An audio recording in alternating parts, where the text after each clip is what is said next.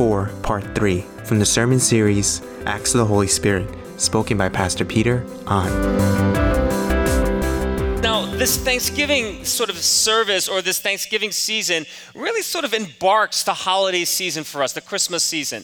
And it's supposed to be sort of this real festive time, isn't it? That we come together, that, we, that we, we're going to share in a meal. Uh, you're going to get together with your family members. It's going to be a great, joyous moment. And for many of you in this room, this could really be a highlight for you this season of life. You're going to get ready. I'm sure a lot of you are going to wake up early in the morning on Friday. You're going to get ready for that Black Friday sales. You're going to stand in line at different stores and get ready to buy gifts for your loved ones because they're just worth that much for you that you would be willing to lose sleep over it and then and get a good deal and save some money. And so a lot of you are getting ready for even that. So, for some of you in this room, this idea of Thanksgiving and the Christmas season does bring a lot of joy into your hearts. You get excited about it. There is this festive spirit about you. But then there also are some of you in this room where this can be probably one of the more depressing times of the year for you. In fact, officers and other folks and uh, are really on high alert during this time during the christmas season because it's what they say is the, probably the most depressing time of the year for a lot of americans suicide rates are at, at its all-time high during this season uh, three years ago, on November 21st, my father passed away. And I'll be remembering that in about three days from now. And it was only a few days before Thanksgiving when he did go, go to be with the Lord. And I still remember getting together at my sister in law's house and her family. They all got together. We got together. I took my mom with me because I didn't want her to be alone by herself. It wasn't the right space for her to be alone during uh, Thanksgiving, especially after losing her husband. And we were there, and the mood was festive. They were laughing, and, and people were excited, and, and things like that. But my mother and I, we, we just really couldn't be. We, we did the best we could. We smiled, uh, we put on a happy face, but deep down, there was still this grieving process that we had to go through. And three years ago, uh, the whole Christmas, Thanksgiving season was anything but joyful for me and even for my mother and for my family. I still remember that two weeks after my father had passed, I got up here and I preached a sermon. I don't know if you remember that, if you were here. And if I can just be very honest with you, as I was preaching it, I felt like I was committing a violent act to my soul.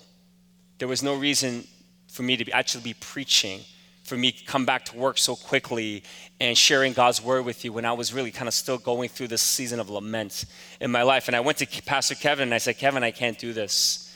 I'm going to need you to step in for the rest of the year and preach the whole year out for me because I just can't do this anymore.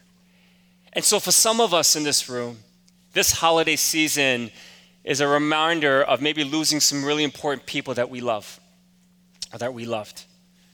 And we live in a culture today where the Thanksgiving season is supposed to be this festive time, but how can we be thankful when our souls feel so heavy today? How can we do that? How can we be thankful and joyful when we feel like so much about our lives are just going wrong instead of it's really going right? It's really difficult for some of us. And today, as we sort of continue in this series in the book of Acts, we're going to look at chapter 5 and the first 11 verses.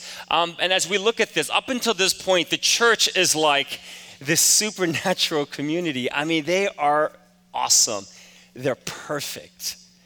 The church had grown from just a handful of people to about 12 to 15,000 people at this time in chapter 5. It's just exploding. The church is able to deal with adversities outside of the church and also inside the church, and they dealt with it with such beauty and such grace, and that God just continues to allow the church to flourish. So, up until this point, the church is perfect, but you and I all know that churches are not perfect, right? There are no such thing as a perfect church. Yes, there's a perfect God, but there is no such thing as a perfect church. And what we find in this story is that there are two people in the church where sin had entered into their hearts and they bring that before the church. And what we're going to learn is we're going to learn how God deals with that. It's the first time we actually are exposed to sin in the church, which is kind of the norm today. And as we look at this passage and, and we see how God deal, deals with this sin so severely with these two particular people, we're actually going to be able to learn how we can be joyful that precipitates a heart of thankfulness today on this Thanksgiving Sunday, regardless of the circumstances that might be contributing to some of your sorrow today. All right, so if you have your Bibles, please turn with me to Acts chapter 4. We're going to look at verse 36 and then we're going to jump into the first 11 verses in chapter 5. Here we go. Joseph, a Levite from Cyprus, whom the apostles called Barnabas, which means son of encouragement. We know that Barnabas was also a companion to Paul, sold a field he owned and brought the money and put it at the apostles' feet. Now, a man named Ananias, together with his wife Sapphira, also sold a piece of property. With his wife's full knowledge, he kept back part of the money for himself, but brought the rest and put it at the apostles' feet. Then Peter said, Ananias, how is it that Satan has so filled your heart that you have lied to the Holy Spirit and have kept for yourself some of the money you received for the land? Didn't it belong to you before it was sold? And after it was sold, wasn't the money at your disposal? What made you think of doing such a thing? You have not lied just to human beings but to God. That's key phrase there, what Peter just says. When Ananias heard this, he fell down and died. A great fear seized all who heard what had happened. Then some, some young men came forward, wrapped up his body, and carried him out and buried him. About three hours later, his wife came in. Not knowing what had happened, Peter asked her, Tell me, is this the price you and Ananias got for the land? Yes, she said, that is the price. Peter said to her, How could you conspire to test the Spirit of the Lord? Listen, the feet of the men who buried your husband are at the door, and they will carry you out also. At that moment, she fell down at his feet and died. Then the young man came in, and finding her dead, carried her out and buried her beside her husband. Great fear seized the whole church. The first time the word church is mentioned in Acts the word church, underline that, and all who heard about these events. Let's bow our heads one more time for a moment of prayer. And so, God, we look at this text, and for the very first time, we see a form of wrath, God, that you poured out in the church.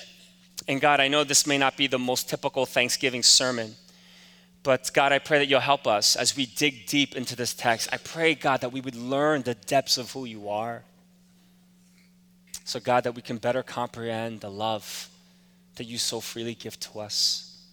Help us to understand what is really going on in this text. And God, most of all, help us to be help us to be in a place where we can be joyful and thankful regardless of external circumstances or even internal things that we might be struggling with today. So I pray God that the words that come out of my mouth and the meditation of all of our hearts in this room, I pray God that it'll be pleasing unto you and all of God's people said, Amen. All right. So when you when we start off at chapter 4 verse 36 and we're introduced to a character by the name of Joseph who's also known as Barnabas.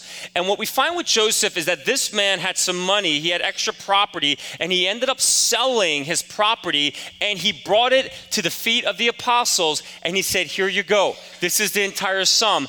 Give to anyone who had need. Now, what we find out is that in, in, in, this early church that there were some people who actually had some money. They had some wealth. They had property. And because they were so filled, and if you didn't listen to Pastor Mike's sermon last Sunday, I want to encourage you really to listen to it because it was powerful. And he talks about the church being the supernatural community, and they had this overwhelming sense of generosity. And the reason why they were so generous was because they were filled with the Holy Spirit. They were full of God's love. And naturally, what that precipitated was this ultra generous posture. And so that's what happened. People were selling property, selling their homes, and they gave it to the apostles because the church was not wealthy. There were a lot of people in the church that had tremendous need, and they said, Give to anyone who has need. 12 to 15,000 people. It says in the Bible that not one of them had a need. Why? Because people like Barnabas, people like the early church, some of the folks had such a heart of generosity. They gave it all to the apostle and they said, just give it to whoever is in need. Then we get to chapter 5 and we meet Ananias and Sapphira, a married couple who has also property. And they decide to sell that property. And rather than telling the disciples that they've kept some for themselves, they, gave, they, they wanted the disciples and the church to believe that they had given all of that money to them and to the church the way the other people were doing. They lied. And as a result of that, we find that God deals with this so harshly. And how does He deal with it? He kills them both. Kind of odd, isn't it? I mean, why didn't God give them a chance to repent? I mean, isn't that kind of harsh? Come on, let's as we look into the story And you find that, I mean, they gave more than 10%. They gave some money at least. Why would God strike these two down and kill them? I mean, it almost seems so harsh when you look at this text and you're overwhelmed by what God had done. Now, scholars debate about this, and there's a small group of scholars that would say the reason why God did that is because He can, because He's God. He can do whatever he wants. He doesn't fall under a jurisdiction or a sense of rule that he has an order that he has to follow. He's God and he can do whatever he wants. So that's a, a group of scholars that will contend that. There's another group of scholars that will actually say, well, you know what? It's because the church was so holy it was perfect. And in order for God to maintain that holiness, he had to deal with Ananias and Sapphira so severely. That's another train of thought. But the majority of the scholars will contend that what happened with Ananias and Sapphira is a foreshadowing of what is going to happen to every single one of us on the day of judgment. On the day of judgment, you and I will come before God. Make no mistake about this. And as you sit before Him, he will judge you based upon how you lived your life. That's going to be important to God because that will exemplify if you actually have faith in Him or not. You see, faith is not abstract. I wish it was because then it would be pretty easy. But on the day of judgment, God's going to sit down, He's going to take a look at your life, and He's going to see how you believed in Him based upon how you lived your life. That is, a for, that is what's going to happen on Judgment Day. And so, what happens to Ananias and Sapphira perhaps is a foreshadowing of what's going to happen on the day of judgment. And what we find here is that we find that the reason why God struck them down was because they lied to the Holy Spirit. Peter just said, You didn't just lie to us, but you lied to the Holy Spirit. And you know what that really signifies? What that teaches you and I is that if you and I have the audacity to lie to God, who knows the truth, we probably don't believe in God. Right? Why would you lie to God? Doesn't He know the truth? I mean, just think about that. Suppose somebody had video of you doing something and you said you didn't do it, but yet there's video of you doing it. I mean, it just would not make any sense for you to try to defend that when we know the truth for Ananias and Sapphira to have the audacity to lie, and Peter, they thought they were just lying to the apostles, but what they didn't get and what they didn't understand was that their lying to the apostles meant that they were lying to the church. And when, if it meant that they lied to the church, it meant that they were lying to God. And because they lied to God, God struck them down because in the end, they really didn't believe in God. And so here's the thing that they truly lacked. And if you and I want to be thankful today, if you and I want to have this heart of joy during this Thanksgiving and holiday season, this is the key crux of the sermon here today. That if you want to be thankful and joyful in God, you have to live your life with integrity. You see, for what happened with Ananias and Sapphira is that they lacked the integrity. And so, because they lacked the integrity, they lied. Because what's the opposite of integrity? It's lying, right? Integrity simply means this it's the quality of being honest and having strong moral principles, moral uprightness. All right? Moral uprightness. And what we find now is that as Peter is trying to help us to understand and, and, and, to develop a deeper ecclesiology, which is a theology of the church. You see, Peter says, You didn't just lie to a few guys here, you lied to God. And so, what he's associating, this is important for you to get as we're in the chapter 5 of Acts, is that what Peter wants you and I to simply know is this is that when we lie to the church, we lie to God. Because the church and God are so deeply connected together. In fact, in many ways, they're synonymous eh, when you look at this passage because Peter said, You didn't just lie to us, but you lied to the Holy Spirit. He said, You didn't just lie to the church, but you lied to God. And so, what you and I need to see today, and this is important because the majority of Christians today, and especially those who don't go to church today, they do not believe that God and the church should be synonymous. They don't believe that. They don't believe that there should there, that there's much connections between God and the church. In fact, they, they actually believe that they're, they're, they're dichotomized, that they're separate. And that's dangerous because when you look at the book of Acts and you look at as Peter is trying to form this theology of the church, he's associating the church with God. And you have to see that as well. So say you want, say what you want to say about the church. And I know that the church has had a real bad reputation over the last several years, especially when you hear about clergy and priests doing some terrible sinful things to young children and other people like that. When you hear of clergy stealing money from the church, all of those things. And I know many of you sometimes you lose faith in the church. If you're truly people of the Bible, You cannot do that because the church is God and God is the church. Amen? God will judge those clergy. God will judge those pastors, those priests who have hurt and destroyed the lives of people. You and I don't have to worry about that. God will judge them on the day of judgment the way he judged Sapphira and Ananias. Our job is to uphold the integrity of the church to the best we can, knowing that it's a bunch of people that are broken, that are flawed, but yet God is so deeply identified with the church. And that's why, you remember Saul, when he was this great Pharisee? Saul became Paul, and, and we'll get there eventually.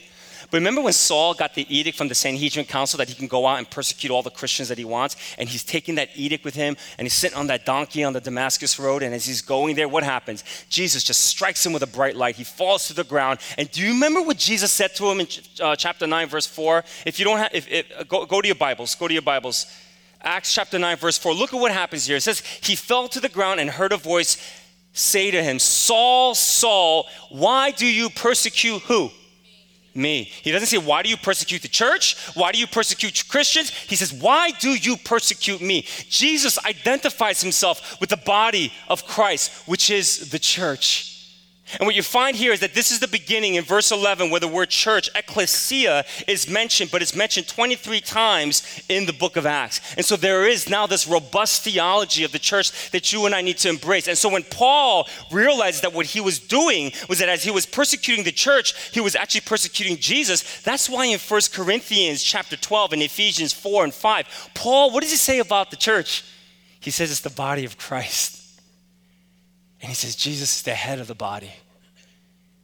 You see, Paul views the church as the body of Christ. And you have to see it as such. Ananias and Sapphira, they fell in their understanding because they didn't, they thought they were just lying to a few apostles. They didn't know that they were lying to God. And as a result of it, God struck them down. And so God wants you and I to have a sense of integrity today. That if we can have a sense of integrity, about who we are, being honest, having a sense of moral uprightness. That really is the path to true thankfulness and joy. What are the two areas in which God wants you to have integrity in today? The first one is with your money and your possessions. It's with your money and your possessions. All right? For Ananias and Sapphira, they lied to the Holy Spirit. And the lie was simply because they lacked the integrity with their money and their possessions. They weren't honest about it. Peter said, Listen, you didn't have to give us all the money. What made you think you had to? You could have just kept a portion for yourself. Be honest about it and just give us whatever you want to give us. We never told you to give us all of it. Why did you come and lie to us, right? They did not have integrity with their money and their possessions. And so here's the key thing here that I want you to get. You have to get this today because a lot of you, it just goes past you all the time, all right? The wrong use of our money is a serious sin in God's eyes. You need to catch that. When you and I misallocate our money, it's a serious sin in God's eyes. And so, what does God want you to have? He wants you to have integrity with your money and your possessions. He really does.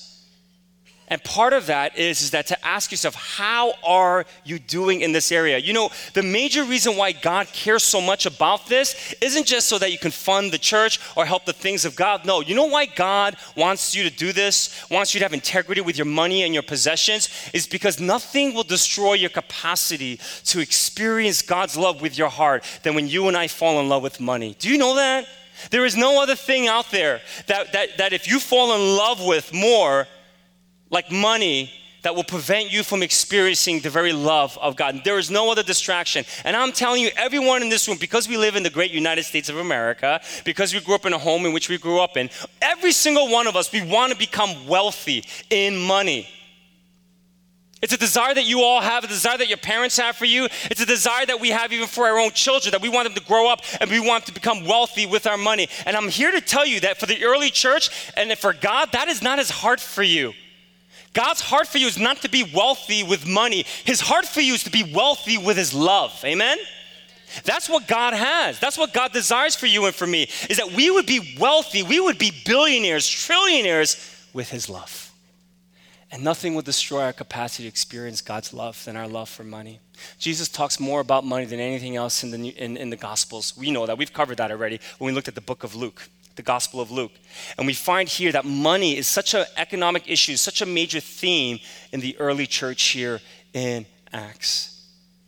So, how are you using your money today? Do you have integrity with your money and your possessions? How do you have integrity with your money and your possessions? It's really the one way. If you're using your money and your possessions and it's only benefiting you, that's not having integrity with it. Because if God is the God of this universe and He gives everything to us, and He even gives us our money, our salaries, whatever we have, God expects you and I, like the early church, like with Ananias, with Barnabas, and with these people, that He expects us to bless Him by giving a portion of that to Him. That's part of having integrity and being honest about it. Don't be dishonest about it, but be honest about where you are with that. Nothing will destroy our capacity to experience God's love than our love for money. And the major reason why God wants you, to, wants you to be generous with your money and your possessions is so that we do not fall under the demise and the pull of money. Because when that happens, then we lose our capacity to experience God's love with our heart. Do you know that there's so many of us in this room, you know God loves you with your mind, but very few of us in this room, you actually know that God loves you with your heart. Man, if you knew that God loves you with your heart, it's just this, op- this, this realization where you can say, God really loves me. I cannot believe you really love me, God. And there's a sense of the wealth that you experience in God's love, and you realize how, how important that is as opposed to any other thing. Look at what Paul says in 1 Timothy 6:10. He says this, and he wants to warn you and I with this as well, that we need to have integrity with our money and our possessions. He says this, he says, For the love of money is a root of all kinds of evil. Some people eager for money have wandered from their faith and pierced themselves with many griefs. This is the word of God. That when you and I fall in love with money, Jesus says you can either love me or you can love money. You got to pick. You can't love both, it's impossible. And Paul says that when we do, we open ourselves up to all kinds of evil because the money, our love for money, is the root to so much evil in this world. And so, what happens with Ananias and Sapphira is that Peter indicts them and says, How have you allowed Satan to enter into your heart? He says that. And really, a technical word for that is demonization. Ananias and Sapphira were demonized because they lacked integrity with their money and their possessions. And so, as a result of that, Satan had entered into their heart. You know what demonization is? Demonization is when you allow Satan to get you so obsessed with something like money or something else that you are completely blinded by the consequences of you falling in love and being obsessed with that one thing. And, and there's nothing more in this culture that you and I obsess over more so than just money. And so we have to be careful and one of the ways in how we can free ourselves from this bondage and this love for money is to let go and embrace this heart of generosity that Pastor Mike talked about last Sunday. Your money and your possessions. Do you have integrity with it? Is it just for you and your family and your kids? Or are you actually thinking outward and saying, you know what, but God wants me to bless others through it? And so, you know, we, we have within our church, we have a Christmas offering coming up soon. It's starting today. It's our first Sunday of starting our Christmas offering. And there should be some information in your bulletin about where that money is going. And that's to help missionaries, it's to help our community center, it's to help Zamele to really go forward and move forward uh, with God. And so I hope that you'd be generous with that for the next 11 weeks to the end of January. Our goal is to raise 150 something thousand dollars or so building fund. Many of back in June, a lot of us, we said that we are going to commit to a certain amount. I hope you have integrity in that. I really do. And that you give to whatever you pledge to give to the church so this so that we can have our own community center one day. There's a lot more going on with that. And hopefully in the next couple of months we can share and update you more. We're connecting with the city, with the mayor, and things like that. There's a lot of work going on behind the scene that we'd love to share with you. Tithing is such a base baseline approach to us so that we don't fall in love with money, that we give 10% of our wealth to God through the church. And to have integrity with that. Because if you're a partner in the church and you've covenanted, I hope that you will have integrity with that. A couple years ago, we had somebody, um, a family that just asked if they can meet with me for a moment. And I did. I met with them. And they asked me, they said, listen, we're actually struggling um, a bit financially. Is it okay if we can take back a bit of our percentage of our tithe? I was so touched that this couple has such integrity about their finances because when you become a partner or a member of the church, we hope and we covenant with us and with God that you will give to this church, you would tithe to this church.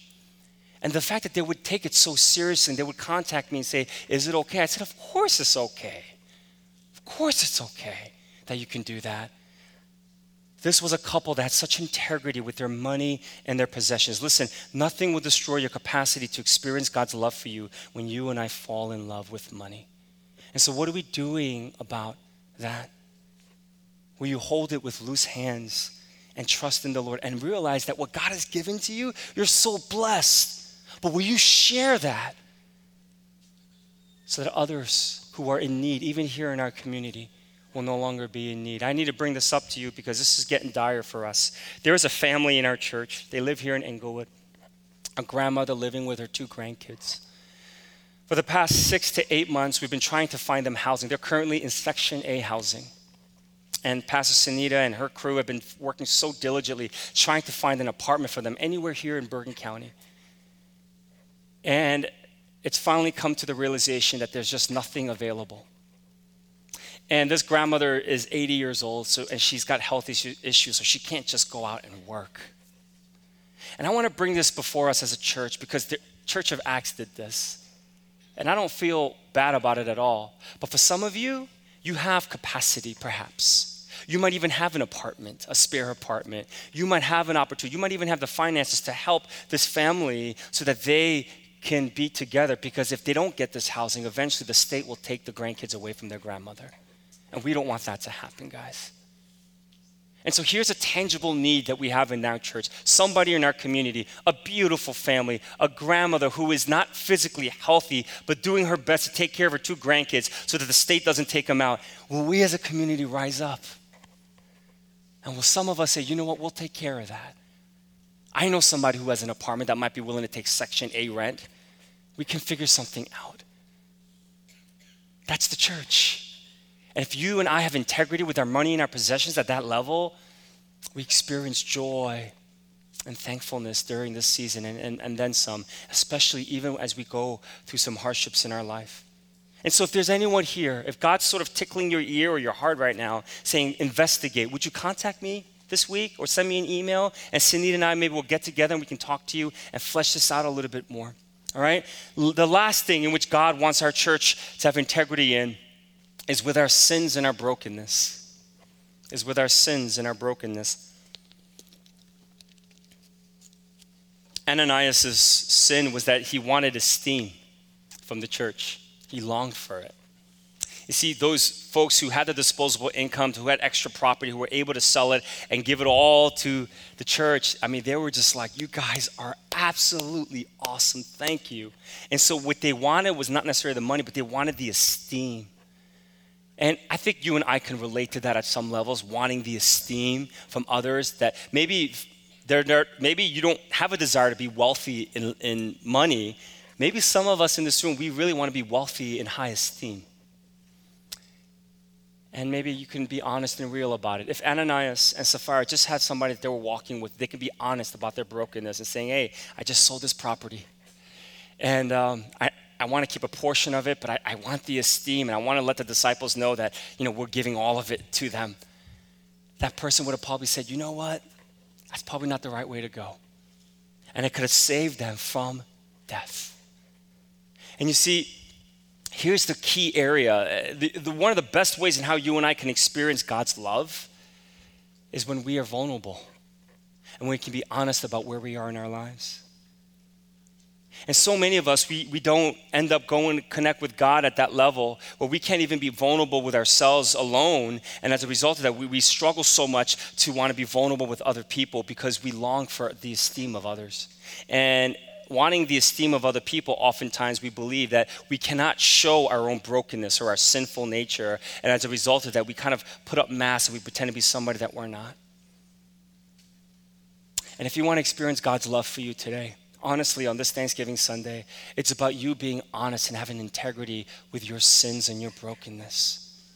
If you can do that, you will begin to experience the depth of God's love for you in your life. Ananias and Sapphira, they wanted to be like Barnabas, like Joseph. They wanted the esteem. They lusted after it and eventually led to their demise. There's nothing wrong with wanting recognition, Metro. But if you lie about it to get it, it's pretty wrong. And my hope is that as a church, that as we sort of embark into this holiday season, that you can begin to give yourself time and space to be very vulnerable and honest with yourself first. That's the first step. But then you would be open to being honest and vulnerable with other people. Confessing your sins and your brokenness. It's one of the holiest things you could ever do. That when you can do that, you will experience the wealth of God's love for your life. Integrity with our sins and our brokenness, integrity with our money and our possessions will lead us to a life of joy and a thankful heart. So, are you joyful today? Do you have a thankful heart? If you're struggling with that, maybe you got to ask yourself how am I dealing with money? How am I dealing with my own brokenness? Do I keep it to myself and not let anyone else see it? Or am I open enough to share it? I think the first part of my Christian life, I, I grew up lying about myself to the church all the time. For those who might be new and you don't know my story, uh, I grew up in a, in a, physically abusive home from my father. And um, uh, that sort of created a lot of insecurities and a lot of issues in my own life as you grew up at a young age with that kind of a home. And when I became a Christian, when I was a sophomore in high school, I became like this radical. I mean, I was like this radical Christian. Like, I'm going to go proclaim Jesus to everyone. I went into malls. Guys, I was a sophomore in high school. I went into malls and I talked about Jesus to people. They thought I was crazy, but I didn't care. I was so in love with Jesus. And so, because of that, I just started sharing about Jesus. And as I was in high school, my pastor said, You know what? I want you to be the president of the youth group. I said, all right, that fits me. The president of this youth group, I, that fits me. That title is something I like. Right? I led worship. I put together revival meetings. People from all over Bergen County would come for a worship conference. I mean, I put stuff like that together. We recorded a worship album, which was horrible, but we still did it, right? Because of my leadership, my zest for Jesus Christ. I have it if you want it. We were called SOS, Soldiers of the Savior, right? That was the name of our ministry. All right, Soldiers of the Savior. All right, I have a tape if you want to borrow it. It's a cassette tape. Analog back then, analog, all right? Uh, it was bad, it was horrible, it was horrible. But man, I hid behind my spirituality. Nobody knew what was going on in my life. Nobody understood the brokenness and, and sort of this insecurity and these, and these ridiculous sin, patterns of sinfulness that was going on in my life at that time. Nobody knew because spirituality is what everyone saw. Got into college, same thing. Became vice president of my of my ministry. I taught Bible study. I ended up discipling about 10 to 15 guys every year. I mean, I was just pouring out hard. Recorded an album with three songs of my own, right? And it was bad, all right. But it's still, I still wanted to do it. So I wanted people to see how spiritual I am, and no one knew. No one knew how afraid I was. Nobody knew how much I struggled with lust and how it almost consumed me 24 7. Nobody knew how angry I was getting all the time. Nobody knew the sins that I was hiding and how I was living such a deep, dark lie with my pastor and my fellowship group. Nobody knew. Why? Because they saw the beautiful side of me. I hid behind my spirituality. I went, I graduated from college, I started working, and I started serving in my local church. And again, I was, I was the bomb small group leader, worship leader. I taught youth group. I mean, I was at church every day. I was like the quintessential, the greatest lay leader any pastor could dream up on.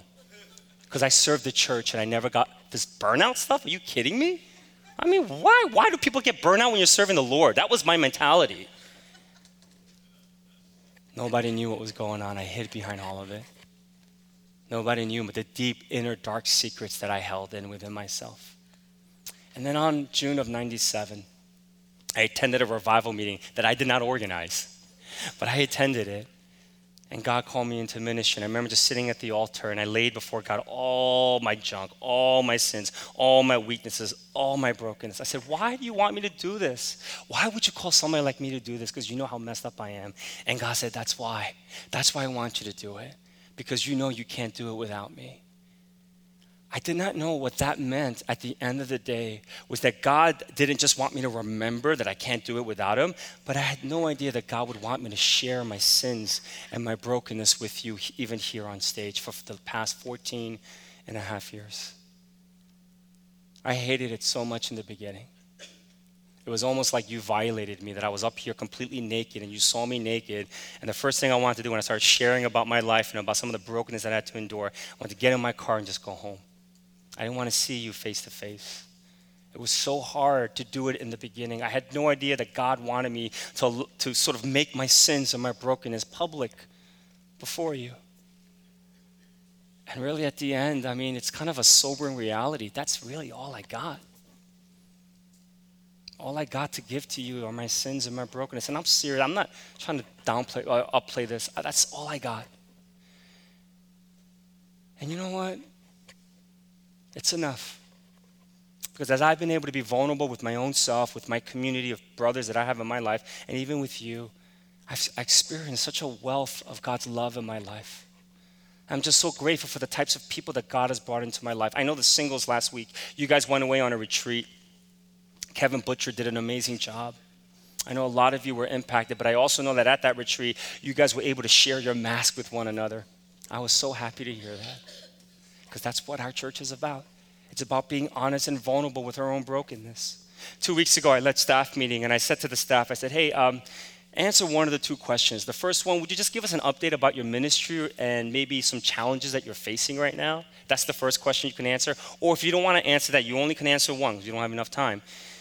I said, How goes it with your heart? That's the second question. You pick. I thought everyone was going to pick the first, but almost everyone shared how, how it was going with their heart. And I couldn't believe the authenticity and the vulnerability that each of these staff members started sharing with one of us. Folks, we experienced the bounty of God's love in that meeting. I came back from Thailand last Sunday. We took a group of people from this church to Thailand, and we had really a, an amazing time out there. There's our group. We're in Chiang Mai there, and this is a home where they have 10 women staying in this home, uh, 10 bedrooms, 10 bathrooms. Can you believe a home like that exists? 10 rooms, 10 bathrooms. And these women are employed by, by, by, by uh, Scott and Christina. They, they helped launch this company called Bella Goose Coffee. It's like a cafe restaurant and these women are employed there, given an opportunity, an alternative to make money and income, as opposed to doing something that we don't want them to entertain and do. And you guys know in Thailand, human trafficking is very, very high. And so we spent about a week and a half there, and it was just really a great moment. Next week, we're gonna, hopefully, we're going to have some people share their testimonies with you. Um, but uh, we went, we were in Bangkok for a few days, and we attended this uh, Abundant Life Center. It was a missionary couple there that had been there for over 30 years. And what they do is that they make they teach women uh, how to make bags, really nice, diff- all sorts of bags, and then they sell it to churches here in America. So in a couple weeks, guess what? You're going to see their bags. Hopefully you'll buy it because what happens, and as you buy it, that money goes to them, and it gives them an opportunity to have a salary again, so that they have alternative ways to make income, so that they don't have to do the other things that we don't want their culture uh, that they've learned from their culture. And so that's really the, the premise. And so this woman Karen, she she just kind of goes around, and we meet her for the very first time that's her, Karen. And she says, um, she's Japanese. She goes, Could you share with us how you met God? I was like, Okay, that's an interesting question. I've never, I mean, that could be a long answer. There's like 10 of us. Like, a lot of people can take 10, 15 minutes per person. And so, uh, but we went and we shared, and Scott and Christina Kwok. Uh, Scott was on our staff here at Metro. Uh, we got a picture of Scott and Christina. There they are. Uh, many of you know who Scott is. Scott was on staff. Uh, I discipled Scott for about six months during a discipleship intensive that I had with him. And, um, and uh, he, it was his time to share. And he said to the group, he said, I found God at Metro. I grew up as a pastor's kid, kind of grew up in the church. But I've nearly lost my entire faith in God um, after the tech bust happened. He had a he had a pretty successful e-commerce company, and um, he was doing well financially. He was living in D.C. at the time. He had a good girlfriend, and he said it was like this perfect storm. Once the tech you know, bust happened. He lost his company, lost all his money, had nothing, he was completely broke, lost his girlfriend at the same time, and it was so hard for him. He had to get away from DC because there was just such negative energy there, and he moved up to Jersey, out of all places. And somebody told him about Metro, and he said, I found God at Metro because I walked in, and he said that I was at a place, at such a low point in my life that I even had thought about taking my own life. And he said, and I went into that church and I sat down, and I couldn't believe I heard a pastor confess his sins and his brokenness with me.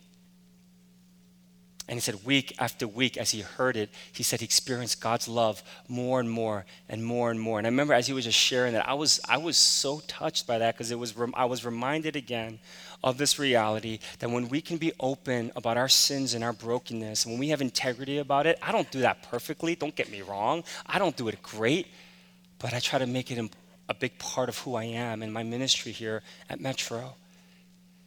And though it was a sacrifice so much at the beginning, I hated doing this, there is such a reward. Because God is not only impacting Thailand, He's impacting Cambodia, He's impacting the Philippines, and He believes that God is calling to reach all of Southeast Asia. And it's just a beautiful thing to see something like that out of a person who was limping into the church, but yet was able to experience God's love by what? Not through a great sermon, but just by hearing the brokenness of a man who's doing his best to try to pursue God every day of his life. And he doesn't do it perfectly by no stretch of the imagination. Do you know that your brokenness is a gift to the world today?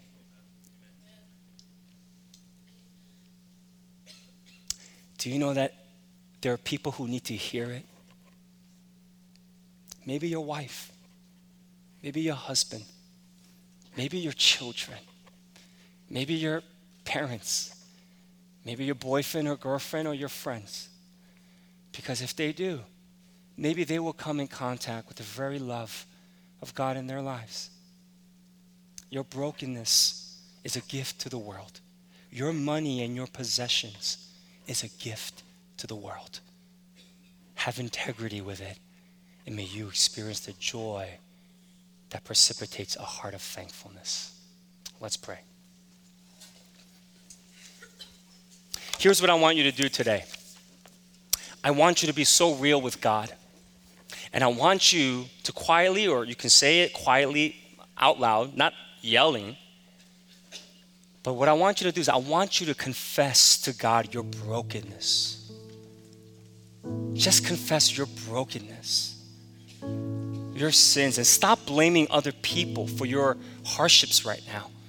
But at this moment, maybe it's the hardest person to confess this to is actually yourself.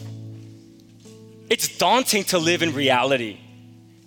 It's so scary for a lot of us, and we'd rather not live in reality and live a life that's fake because we don't know what reality entails.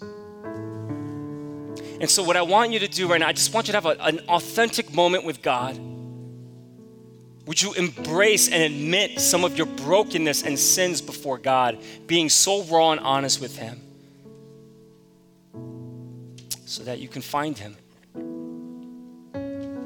in the storms of your life, so that you can find Him in your brokenness? It's only the only way we know that God truly loves us is not when everything is going well and, and we feel like we're perfect one of the best ways in how we realize how much God loves us is when we're broken and God is with us in that brokenness and He embraces you and He whispers into your ears, rely upon someone who's not broken. And it's Him. So go to Him this Thanksgiving Sunday, and then I'm going to close this in prayer.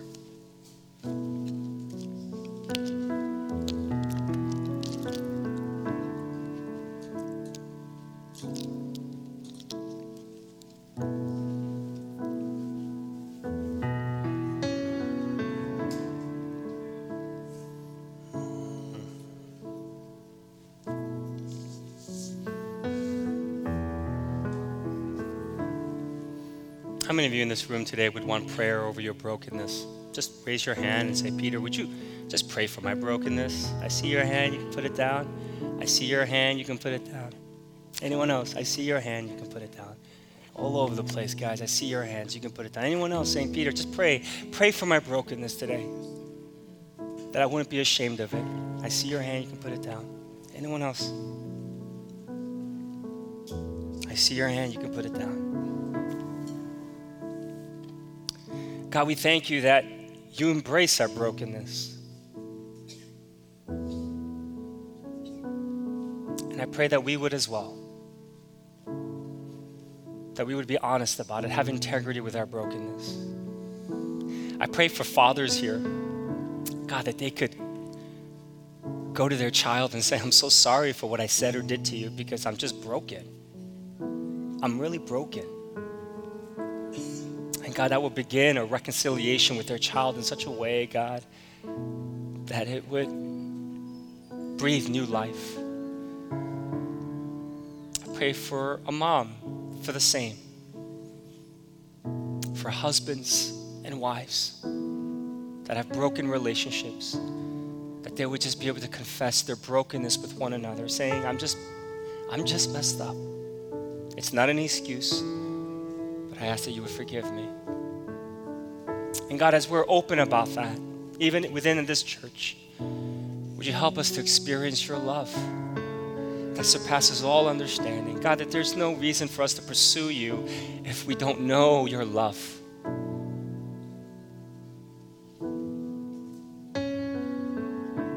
With our money and our possessions, God, I pray, God, that you would release us from the bondage and love of it. And God, that we would never hold money in our possessions so tightly with our hands, but that we would hold it with loose hands and give it to you. And I pray for those in this room that are just blessed financially, God.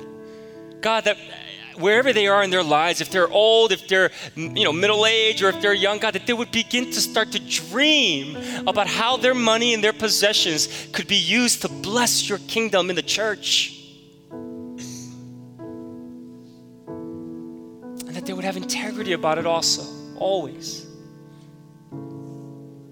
So, God, we invite you to join us today.